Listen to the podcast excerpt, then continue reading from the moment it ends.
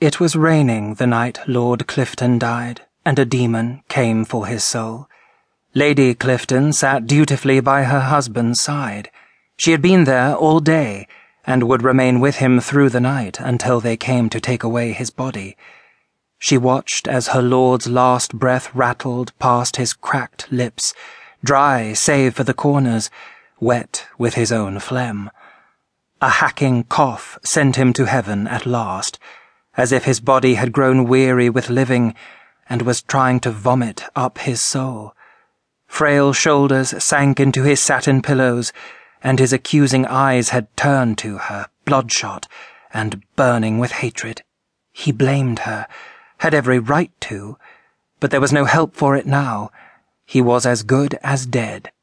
Her smile was soft and serene as she dipped the edge of a rag into a bowl of rose-scented water and dabbed the beads of sweat away from his shiny forehead, blazing with fever.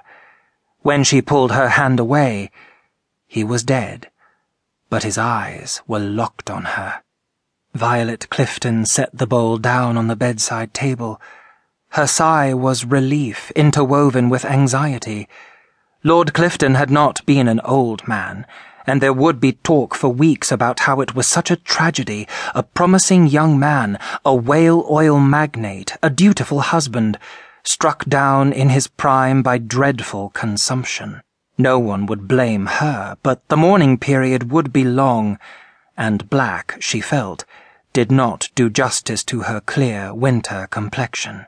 Violet extended her hand, placing gentle fingertips against Lord Clifton's heavy eyelids. He had such puppy dog eyes, downturned and deep set, bedroom eyes, some would say. They drew you in from across the room, seduced you, promising nothing but pleasure. They brightened in the natural sun, but came alive in sultry lighting, and they lied so well, just like his stern, thin lips. For a moment, she hesitated to close them forever. Too little, perhaps, too late.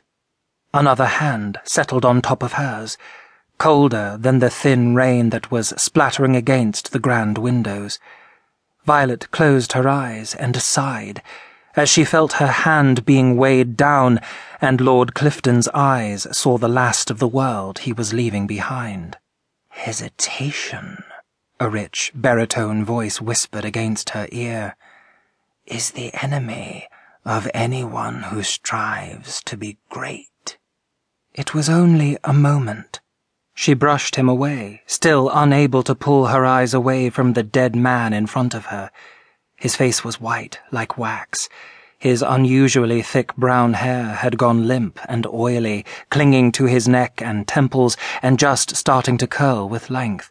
Her lip drew back in a sneer, and she turned her hand over, grasping cold fingers in her warm palm and lifting her head slightly to look up.